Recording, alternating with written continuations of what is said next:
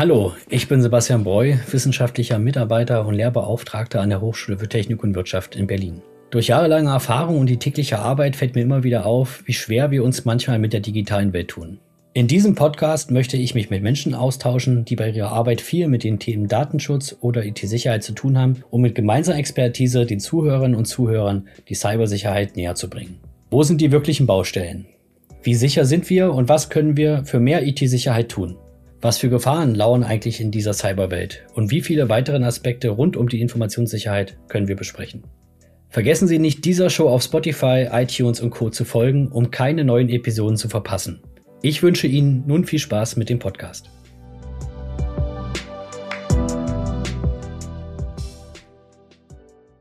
Herzlich willkommen zum ersten Podcast im Jahr 2022. Sie haben vielleicht den Podcast im November und Dezember vermisst, doch ich musste wegen einem positiven Familienereignis etwas umpriorisieren. Nachträglich wünsche ich Ihnen allen natürlich noch ein frohes neues Jahr. In der heutigen Episode wollen wir das letzte Jahr etwas Revue passieren lassen und uns einigen Highlights widmen, um zu sehen, wie sich das Thema Digitalisierung und Cybersicherheit rückblickend entwickelt hat. Mit meinem heutigen Gast Markus Straßburg von der Hochschule Mittweida haben wir einen Experten in den Bereichen Cybersicherheit und Vorfallsbehandlung an unserer Seite. Freuen Sie sich also auf eine spannende Episode und lassen Sie uns gemeinsam aus Fehlern und Fortschritten des Jahres 2021 lernen. Viel Spaß! Hallo Markus, schön, dass du heute bei uns bist. Ich hoffe, du bist schadsoftwarefrei in das Jahr 2022 gerutscht. Hallo Sebastian, vielen Dank ähm, für die Einladung und dass ich heute beim Neujahrs-Podcast sozusagen äh, dabei sein darf. Ja, bisher äh, verlief die letzte Zeit für mich äh, doch äh, angriffsfrei. Anders sieht die Lage da sicherlich bei dem ein oder anderen Unternehmen aus, gerade in Bezug auf die neuesten Sicherheitslücken, da hatten wir ja einige äh, in der letzten Zeit auch gesehen, wie zum Beispiel Log4j. Und dieser hat sicherlich den ein oder anderen Administrator auf Trab gehalten. Ja, dies war wahrscheinlich eher ein negatives, verfrühtes Weihnachtsgeschenk für die Administratoren. Ähm, wie ich bereits angekündigt habe, bist du ein Experte für Cybersicherheit, Vorfallsbehandlung, IT-Forensik und andere informationssicherheitstechnische Bereiche. Kannst du uns noch ein bisschen was über dich erzählen? Gerne. Ich bin an der Hochschule mit weiter, dort im Rahmen des Fraunhofer Lernlabors Cybersicherheit tätig und wir bilden gemeinsam mit dem Fraunhofer SIT, das ist das Fraunhofer Institut für sichere Informationstechnologie aus Darmstadt, mhm. ähm, die, das Konsortium IT-Forensik und Internetsicherheit.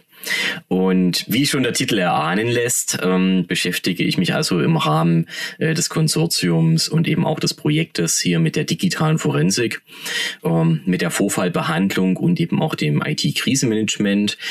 Ähm, dazugehörig äh, noch weitere Themen, ähm, zum Beispiel das äh, Thema Open Source Intelligence, wo es um das Finden von öffentlich verfügbaren Informationen geht. Äh, also Informationen aus globalen Netzwerken, die dann eben hier für die Informationssicherheit relevant sein können oder eben auch zur Aufklärung dienen ähm, bei einem bestimmten Sachverhalt. Des Weiteren äh, sorgen wir auch für das äh, ja, Informationssicherheitsbewusstsein im Unternehmen, mhm. äh, sogenannte Security Awareness, führen also dort ähm, den ein oder anderen Phishing-Test auch mal durch und beschäftigen uns eben ganz groß auch mit dem Thema Social Engineering, denn das ist natürlich äh, auch ein sehr aktuelles Thema, worauf die Zuhörerinnen und Zuhörer ähm, achten sollten, mit dem sie sich beschäftigen sollten. Ähm, neben der Vorfallbehandlung, was kann ich also hier schon im Vorfeld tun, um eben entsprechend mein Unternehmen abzusichern? Gut, vielen Dank für die äh, super Vorstellung. Ähm, heute wollen wir uns etwas zurückblicken auf das Jahr 2021 und die ähm, Lage der Cybersicherheit im vergangenen Jahr konzentrieren. Themen, denke ich, welche auch ganz sicher dieses Jahr uns wieder beschäftigen werden und auch die Unternehmen beschäftigen werden auch, und auch die Leute. Ähm, wir schauen uns jetzt ähm, etwas die negativen Highlights des letzten Jahres an und wie sich die Lage so zum Vorjahr entwickelt hat. Ähm, kleiner Spoiler hier an dieser Stelle. Ähm, es wurde nicht besser. Ähm, die Anzahl der Angriffe hat zugenommen, die Häufigkeit der Angriffe hat zugenommen. Eine unglaubliche Anzahl von 114 Millionen Schadprogramm-Varianten wurde gemessen. Äh, und ich könnte noch eine Weile so weitermachen. Aber gehen wir ein bisschen mehr ins Detail. Eines der Highlights vom letzten Jahr umfasst den Bereich Erpressung. Ja, das ein ganz großes ähm, Thema gewesen 2021. Und dabei gab es so drei grundlegende Erpressungsmethoden. Erstens so die Schutzgelderpressung, ähm, wie im richtigen Leben oder vielen Ihnen wahrscheinlich bekannt ist aus irgendwelchen Gangster- oder Mafia-Filmen, ähm, werden hier Gelder erpresst, indem man den Opfer die, ich nenne es mal so, digitale Pistole auf die Brust setzt und zum Beispiel sagt, bezahle oder wir starten einen DDoS-Angriff auf dein Netzwerk. Ähm, wenn Sie nicht wissen, was ein DDoS-Angriff ist oder wie dort die Zahlen aussehen, ähm, hören Sie sich doch gerne den Podcast mit der DDoS-Folge an mit ähm, Herrn Kai Häuser und ja, hören da noch mal rein, wie da die Bedrohungslage allgemein ist. Aber zurück zum Thema. Ähm, Markus, kannst du uns mit deiner Erfahrung hier vielleicht den ein oder anderen Hinweis geben, wie man sich gegen solche eine Erpressung wehren kann? Sehr gerne. Also bei DDoS-Angriffen ähm, spielen ja die Netzwerkkomponenten äh, und eben auch Netzwerkteilnehmer hier eine entscheidende Rolle. Das heißt, äh, das Unternehmen sollte natürlich seine Infrastruktur kennen und eben auch hier entsprechende Härtungsmaßnahmen vornehmen.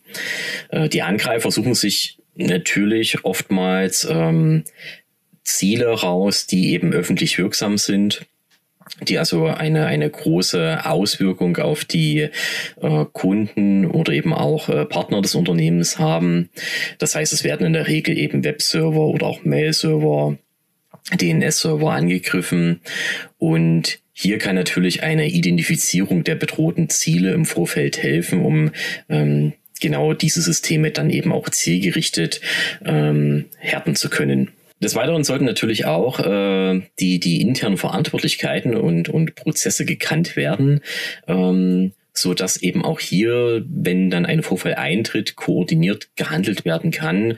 Ähm, das heißt, die unterschiedlichen Administratoren, äh, die es im Unternehmen möglicherweise gibt, sollten eben ihre Bereiche natürlich kennen und natürlich sollte auch hier äh, dokumentiert sein, wie man denn die entscheidenden Personen dann im Ernstfall auch erreichen kann. Das heißt, ähm, dass man also dort eine Dokumentation führt, ein, ein Kontaktverzeichnis äh, sozusagen mit äh, verschiedenen Kommunikationskanälen, Kommunikationswegen. Ähm, das kann natürlich zum einen über E-Mail oder über Messenger-Dienste sein oder eben auch über eine Telefonnummer um dann eben auch hier die Entscheider äh, ansprechen zu können, wenn zum Beispiel ein Webdienst abgeschalten werden soll. Neben diesen organisatorischen Maßnahmen gibt es natürlich auch noch weitere technische Sofortmaßnahmen, ähm, die man im Ernstfall eben umsetzen kann oder die man eben auch präventiv hier umsetzen kann. Ähm, und äh, da ja, sollte das Unternehmen sich eben im Vorfeld äh, mit der eigenen Infrastruktur beschäftigen. Kannst du uns da vielleicht noch einen tieferen Einblick geben und da ein paar nennen? Ja, sehr gerne. Also die Unternehmen können natürlich oder sollten hier im Vorfeld ihre Infrastruktur eben entsprechend härten. Ähm, da kann man beispielsweise beim Apache äh, Server hier die Anzahl der IP-Verbindungen pro Adresse beschränken. Schon im Vorfeld äh, kann ich also hier eine bestimmte Konfiguration wählen, die dann eben die Erreichbarkeit während einer DDoS-Attacke verbessert. Wenn der Angriff dann äh, stattfindet, kann ich natürlich ähm, schauen, wo kommt der Angreifer her, wo kommt der Angreifer her. Kann ich also dort bestimmte IP-Adressbereiche erkennen, ähm, von denen der Angriff kommt. Und diese IP-Adressbereiche kann ich dann natürlich äh, blockieren, so dass sie direkt ähm, verworfen werden, ähm, wenn also dort Anfragen von diesen IP-Adressen kommen. Ähm, genauso kann ich natürlich auch ähm, die Zieladressen blockieren. Damit erreicht der Angreifer dann zwar sein Ziel, nämlich die Nichterreichbarkeit des Dienstes, allerdings ähm, können eben weitere Kollateralschäden, die möglicherweise ähm, auftreten, hier vermieden werden. Ich kann natürlich auch gerne, ganz generell sagen, wenn ich jetzt ein bestimmtes Muster sehe, einen, einen bestimmten Marker, ähm, bei dem Angriff, ähm, wonach ich dann filtern kann ähm, in meiner Infrastruktur, also am, am Router oder an der Firewall, dann kann ich natürlich auch hier weitere Kriterien hinzuziehen, um den Angreifer zu blockieren. Und das sind so eben die die, die Sofortmaßnahmen, die ich umsetzen kann. Ähm, ich kann natürlich auch schauen oder prüfen, ob ich äh, Serviceverträge habe oder Serviceverträge abschließen kann mit meinem Internet Service Provider oder eben auch mit bestimmten Unternehmen, die dort äh, DDoS, die dort einen DDoS-Schutz äh, sozusagen ähm, ermöglichen. Die schalten dann eben verschiedene Appliances äh, vor, die hier ganz gezielt den Traffic auch bereinigen und eben hier zwischen validen Anfragen und schädlichem Traffic äh, unterscheiden. Und ähm, Darüber hinaus kann es natürlich auch sinnvoll sein, äh, ein, ein Content Delivery Network zu nutzen. Das heißt also, dass ich meine Webpräsenz äh, weltweit verteilt bereitstelle und ähm, je nachdem, wo dann meine Kunden und Partner herkommen, greifen diese eben dann auf den nächstgelegenen äh, Server zu.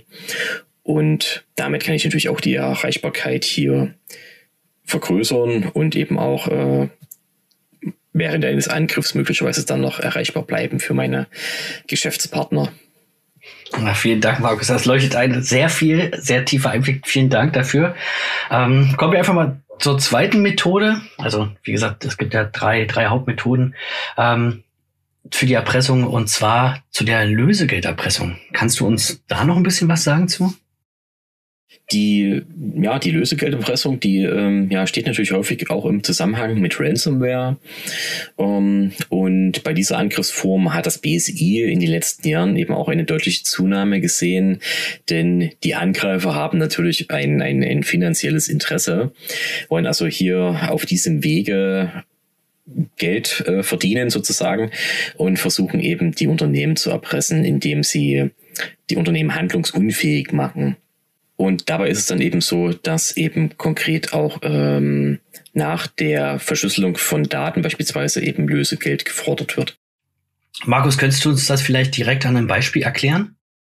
Ja, äh, da gab es natürlich in der letzten Zeit einige ähm, Beispiele, die man gesehen hat. Ganz gut lässt sich das am Beispiel von Colonial Pipelines äh, erklären. Ähm, dort haben die Cyberkriminellen das Unternehmen mittels äh, geleakter Daten angegriffen. Mhm. Ähm, das heißt also, dort äh, gab es eben Passwörter in Datenleaks, die jeder von den Zuhörer, Zuhörerinnen und Zuhörern auch äh, finden kann, die also frei verfügbar im Netz äh, stehen.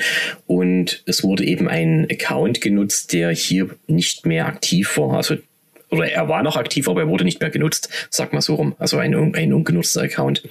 Und mit diesen gestohlenen Daten und diesem ungenutzten Account ähm, konnten die Angreifer dann an der Stelle eben auch ins Unternehmensnetzwerk eindringen und konnten eben einige Rechner äh, und, und Daten des Unternehmens eben verschlüsseln und haben das Unternehmen dann eben auch erpresst, äh, dahingehend, dass eben Daten zuvor auch gestohlen wurden.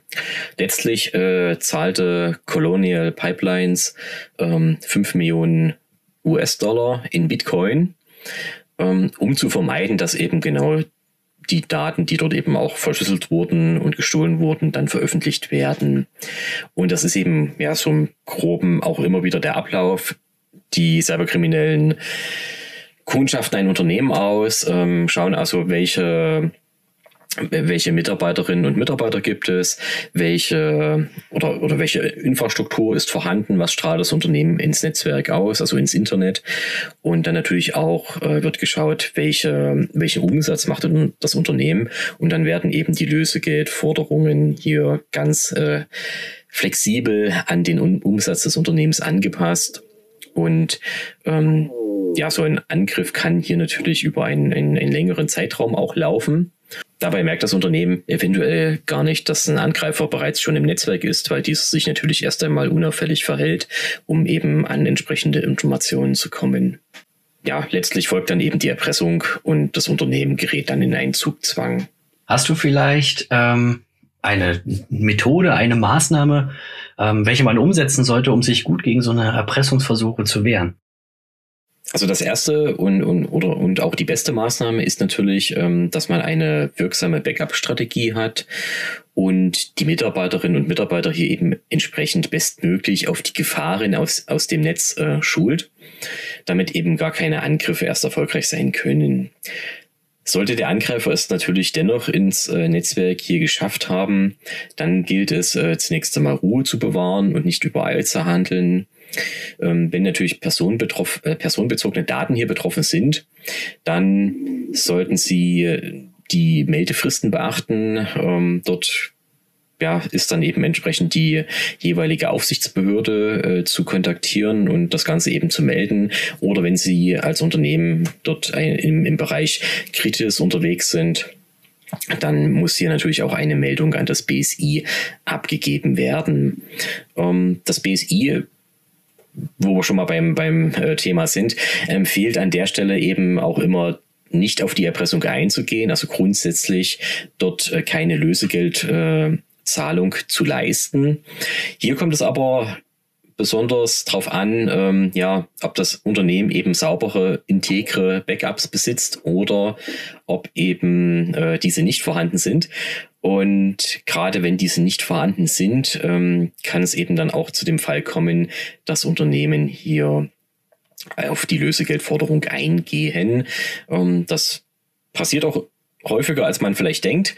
Ähm, wird von den Ermittlungsbehörden auch toleriert, äh, soweit wir das jetzt äh, in der Zusammenarbeit mit den Ermittlungsbehörden eben auch erfahren haben.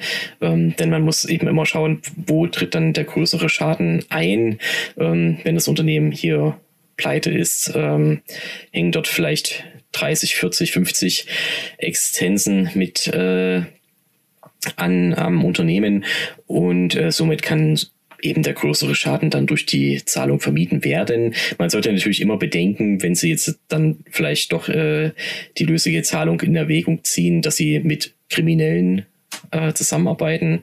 Und so sollten natürlich an der Stelle auch immer die Ermittlungsbehörden hinzugezogen werden. Die können dann auch professionell nochmal verhandeln, kennen vielleicht auch die Gruppierungen bereits und können eben somit ähm, ja das Lösegeld äh, vielleicht auch verringern. Ähm, man sollte natürlich auch an der Stelle immer sagen, eine Garantie gibt's nicht, dass die Daten entschlüsselt werden und ein Angriff, äh, ja, der einmal erfolgreich war, ist vielleicht auch ein zweites Mal erfolgreich.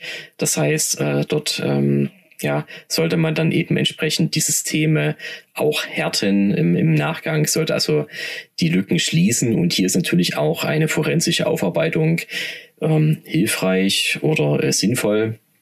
Das heißt, dort sollten eben entsprechend ähm, die Angriffswege nachverfolgt werden. Es sollte geschaut werden, über welche Lücken, über welche Tore ist der Angreifer an der Stelle ins Unternehmen gekommen und wie kann ich diese dann eben entsprechend schließen. Da gibt es eben auch wieder verschiedene ähm, verschiedene Möglichkeiten, gerade auch um die infizierten Systeme aus dem Netzwerk herauszunehmen. Zum einen kann ich natürlich die infizierten Systeme isolieren, also das ist eh dann auch eine der Sofortmaßnahmen, wenn ein Angriff festgestellt wurde, dass also hier die Systeme so schnell es geht isoliert werden, dass sich also der Angreifer oder eben die Schadsoftware gar nicht ausbreiten kann weiter im Unternehmen. Und die infizierten Systeme sollten dann natürlich ähm, vom Netzwerk getrennt werden um hier weiteren Schaden zu vermeiden. Andersrum kann ich natürlich auch äh, die noch nicht infizierten Systeme aus dem Netzwerk herausnehmen und somit dann ein neues, sauberes Netzwerk parallel aufbauen. Gibt es denn noch weitere Möglichkeiten, wie ich schnell sehen kann oder schnell nachvollziehen kann, ähm, dass ich angegriffen wurde, wie ich angegriffen wurde, etc.? Ja, ähm, man kann natürlich äh, oder sollte natürlich die, die Logfiles und Protokolle äh, zunächst überprüfen, aber ich kann natürlich auch im Active Directory zum Beispiel schauen, ob neue Benutzeraccounts angelegt wurden ähm, oder eben auch bestehende Accounts reaktiviert wurden. Gerade die Re Reaktivierung von Accounts ist eben eine beliebte Methode, ähm, da die Accounts im Unternehmen bereits bekannt sind und hier eben auch äh, ja der Faktor Social Engineering, die, die Psychologie hier wieder mit reinspielt. Das heißt, ich als Admin sehe dort einen Account, der hat irgendwas gemacht, der Account kommt mir bekannt vor und somit ist er erstmal nicht so verdächtig wie jetzt ein komplett neuer Account, den ich vielleicht noch nie gesehen habe.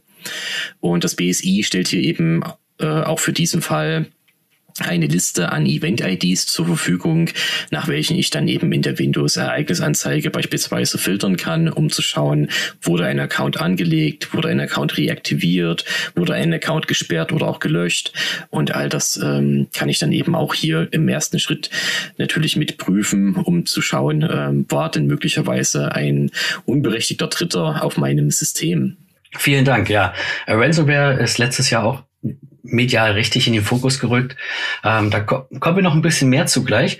Ähm, kommen wir aber erstmal zu der letzten Erpressungsmethode. Ähm, die betrifft den Bereich Schweigegelderpressung. Hier wird das Opfer erpresst, um Geld zu zahlen, sodass keine heiklen, ich nenne es mal heiklen Informationen, zum Beispiel durch einen Datenleck ähm, oder andere Leaks an die Öffentlichkeit gelangen.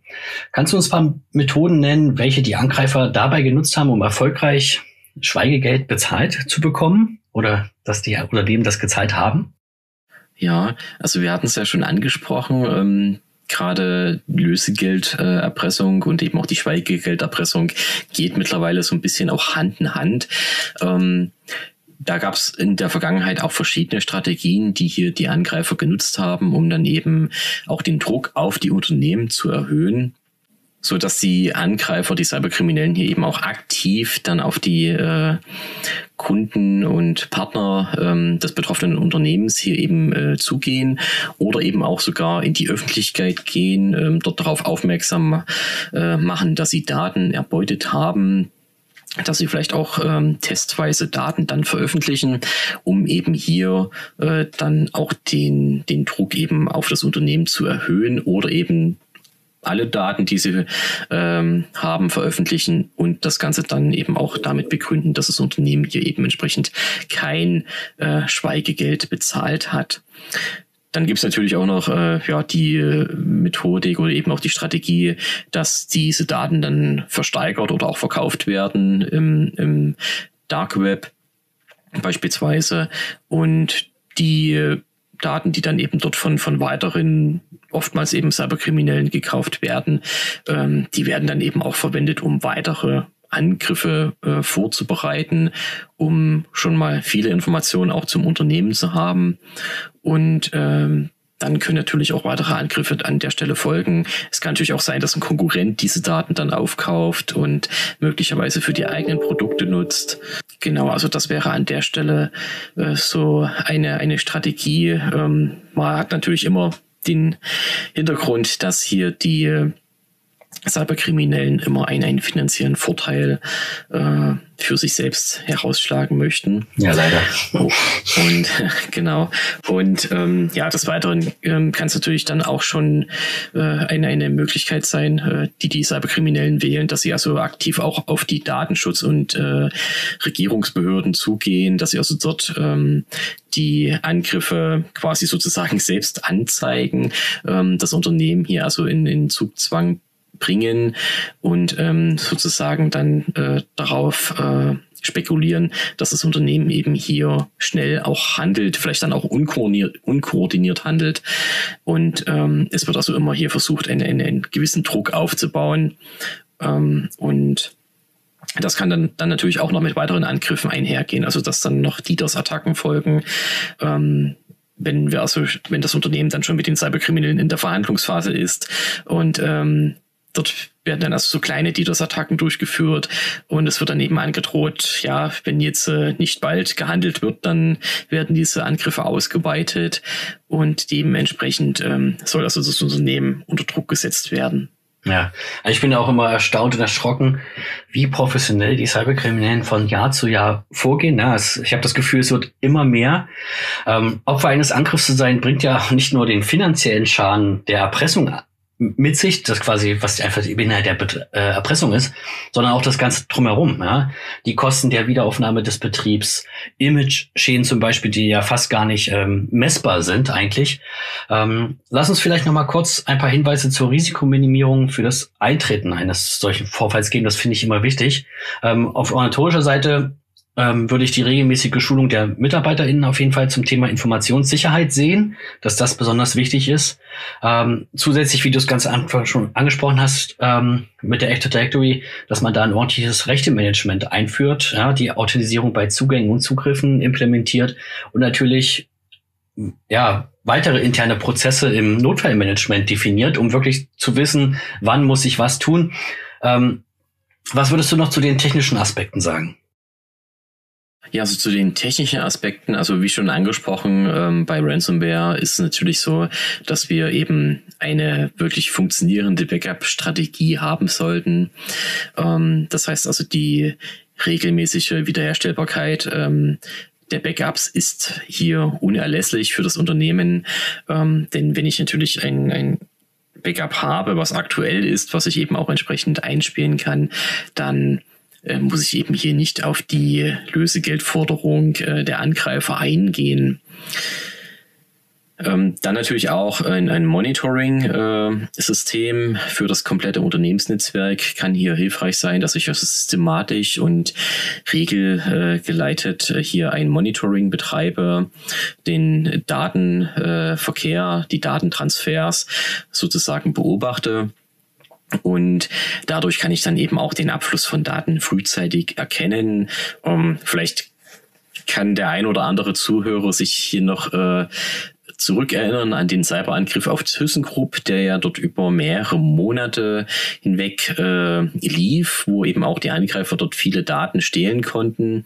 Und dieser ist eben nur aufgefallen, da ThyssenKrupp hier ein 18-köpfiges Team damals hatte, welches permanent nach Anomalien im Netzwerkverkehr äh, suchte. Und ähm, ja, das zeigt natürlich, dass ich, wenn ich mein, mein ich mein Netzwerk gut äh, auch überwache, an der Stelle eben auch Anomalien hier erkennen kann. Und ja, mittlerweile ist es eben so, dass es auch gute Ansätze mit künstlicher Intelligenz gibt, welche dann hier ähm, quasi angele angelernt werden, den Normalzustand des Netzwerks äh, kennen und dann eben auch Anomalien erkennen können. Ähm, des Weiteren sollte natürlich, äh, sollten die Systeme natürlich dahingehend äh, gehärtet werden oder eben auch konfiguriert werden, dass also nur die Systeme von außen zugänglich sind, die eben entsprechend äh, von außen zugänglich sein müssen. Ähm, also so wenig Rechte wie möglich und so viele wie nötig sozusagen äh, vergeben, wie man so schön sagt.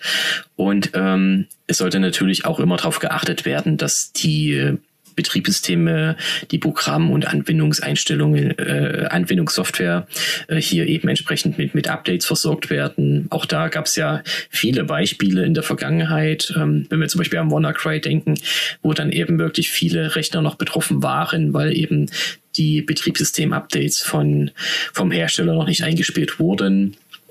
Das ist also auch ein, ein ganz wichtiger, ein ganz wichtiger Punkt. Und ähm, ja, vielleicht noch zu guter Letzt genannt die, die Segmentierung auch der verschiedenen internen Netze, um eben das Ausmaß äh, hier bei einem Schaden, bei einem Schadensfall, bei einem Vorfall so gering wie möglich zu halten. Ja, das gerade diese Update-Sache ist ja auch mal so ein, so ein Riesending. Ne? Die Zahlen schwanken da natürlich immer von Jahr, von, Jahr zu Jahr ein bisschen, aber in der Regel sind es immer so 40 Prozent der Vorfälle sind noch schuld irgendwelche alten Updates. Wenn ich ja dran denke, hier in Berlin an die, die Bankautomaten, wenn man da manchmal dahinter guckt, dann und die, die müssen neu starten. Ich weiß nicht, ob Sie jetzt Zuhörer das schon mal mitgekriegt haben, ähm, aber da läuft öfters noch Windows XP als Betriebsoberfläche im Hintergrund. Und ähm, ja, ich weiß nicht, ob das nicht veränderbar ist oder ob da einfach ähm, der Aufwand zu groß ist, dass nicht gemacht wurde. Aber das ist auch so ein Ding, wo ich mir denke, so, oh mein Gott, selbst Windows 7 ist schon lange durch, ne? Und mhm, ähm, genau. da sind noch, da sind noch Kisten mit Windows 10, wo wir übrigens bei der Vergangenheit sind.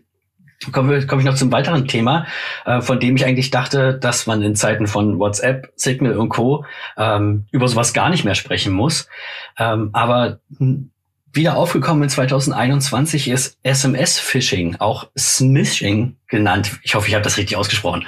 Ähm, ich habe mir den Namen nicht ausgedacht selbst. Ähm, das quasi stand so im Bericht, ähm, wie dem auch sei, beim Smishing ähm, wird ähnlich wie beim Phishing, was Sie wahrscheinlich kennen von den E-Mails, was wir vorhin auch hatten, ähm, versucht das Opfer auf eine Webseite oder ein Download-Portal zu lotsen.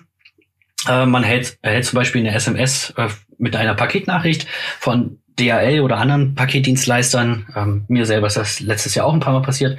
Und dann soll man quasi mit Hilfe des eines Links den Status des Versands des Pakets überprüfen.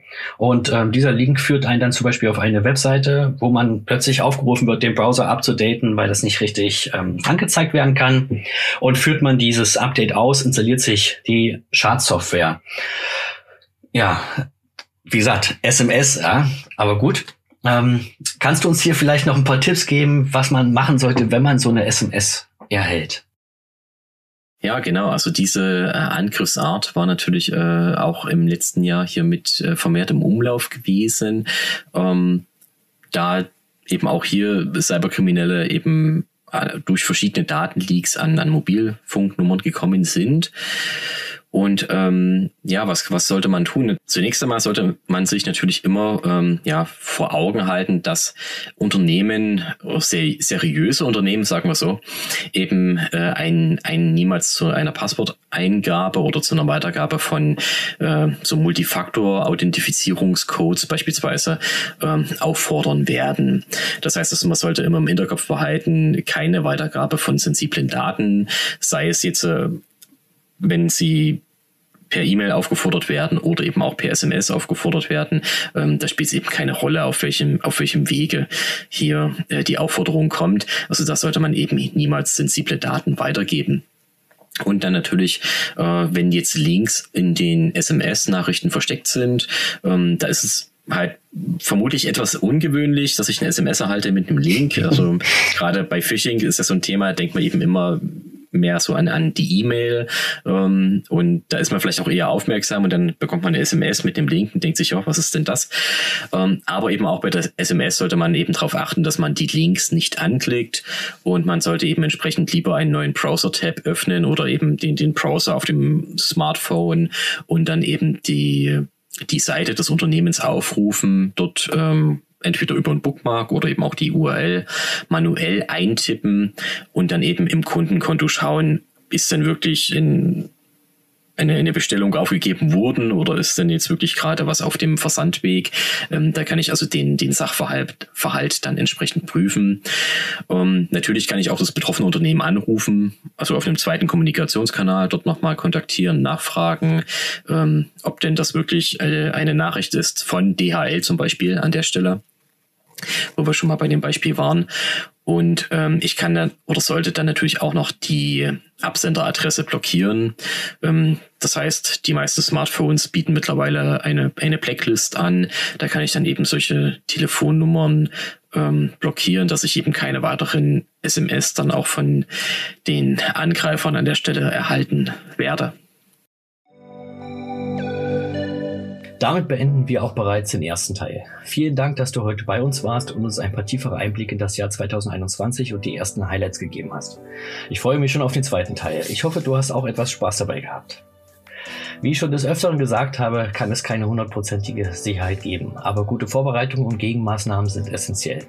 Kontaktieren Sie uns also gerne oder schauen Sie auf www.cybersicherheit.fraunhofer.de vorbei, wenn Sie bei, bei Ihrer IT-Sicherheit Hilfe benötigen. Ich freue mich, Sie wieder in der nächsten Episode begrüßen zu dürfen und hoffe, Ihnen hat diese Ausgabe gefallen. Bis dahin bleiben Sie gesund, vergessen Sie uns nicht auf Spotify, iTunes und Co. zu folgen, um keine weitere Episode zu verpassen. Auf Wiedersehen.